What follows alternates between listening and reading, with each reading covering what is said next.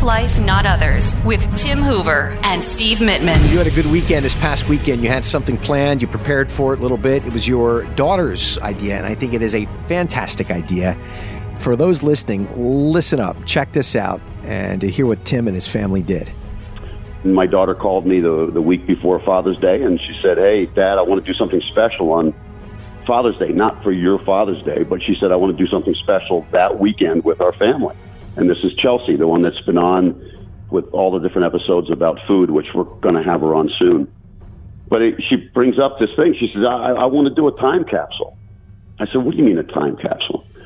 She said, I just, I feel like we went through it as a family. I feel like we're out of it, and I feel like we all learned from it. And I just feel like it would be really cool for everybody to voice their opinion everybody do something different. She said, I don't care if you bring a rock. I don't care if you bring uh, something that has, has no merit to, as far as value, as monetary value. Bring whatever. But it's got to be some kind of connection to what maybe helps you get through it, help you get through this, this year, year and a half. And um, I'd like to bury it in a, in a time capsule, wrap it up, seal it, and then put it in the ground by the house, mark it, and then open it up in 10 years from now and reflect back on how we did improve and how we became better. I said, "Oh my God, Chelsea!" I said, "That's that's unbelievable." I I mean, I actually I, I I stopped talking for a while. I had to think and digest this, how cool this was. But I still didn't I still didn't see it. I still didn't see how great it was going to be. I didn't know it was going to be so therapeutic. So um, the Saturday before Father's Day, we're all sitting down and, and talking, and um, Chelsea says, okay, let's start. You go first, Dad. So I did, and I did my thing. And everybody contributed in a different way. Um, Nicole and Chelsea and Steve and Chris and my wife Carol and even Grayson. We all had a few minutes to speak in an item that we put in this capsule and buried it. And at the end, I just looked at him. I said, "Man, I, I love you guys. It's just the best. I'm blessed to have this family." But I said, "I will tell you this: that what ended up happening here is that we actually learned that there was some positive things that came out of this. Actually, many positive things. That um, once we realized that yes, it was painful, it was fearful, it hurt a lot of times. We lost people, people got sick. But at the end of the day, yes, it was like a war, but we're better for it. And I think between all the whole family, I think we came up with anywhere between five to seven things that we learned that we will never forget. We will move forward in life gaining these values that we learned through this very difficult time. And so we sunk it. We put it in about two feet down. We put it with a marker, and we are going to touch it, I guess, in 10 years and see where we are in life then. Um, and so I just wanted to share that with everybody. I asked my family if I could because it was a very private matter.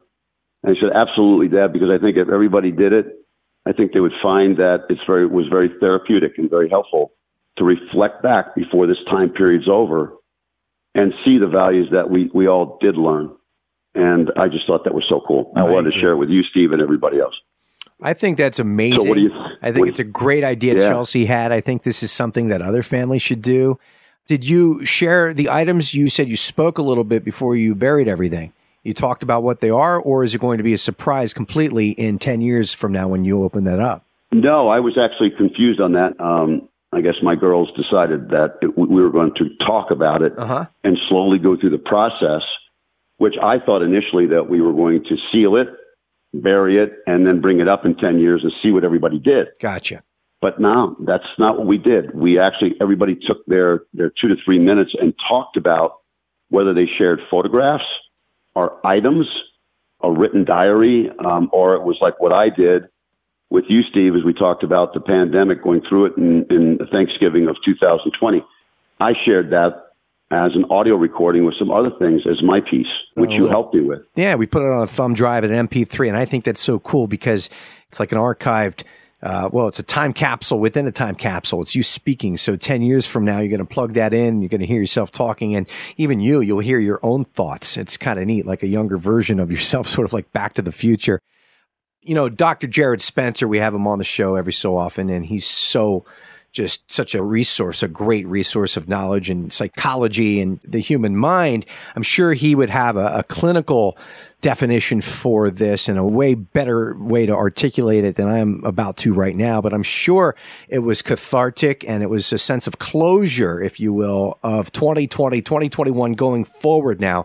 And that was officially it. You know how people, when they want to get rid of something, they burn it. Well, this is, you buried it. You buried 2020 literally and figuratively.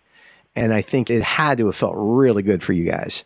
It did, and it was neat to see what everybody else, like I said, brought to the brought to the table, and, yeah. and how it all affected everybody, kind of in the same way, but they used different things to get through it. And at the end, you know, faith, family, and friends, and you know, without that, um, I don't think I've been able to get through it. So, you know, the other thing, Steve, is I think these episodes, the podcasts we do, are kind of like a time capsule. Mm-hmm. There is no going back. The words that come out of our mouth, they stay. They're they're in there forever. I guess. I mean and so, you know, that's why it, it's very important that all this stuff does come from our heart.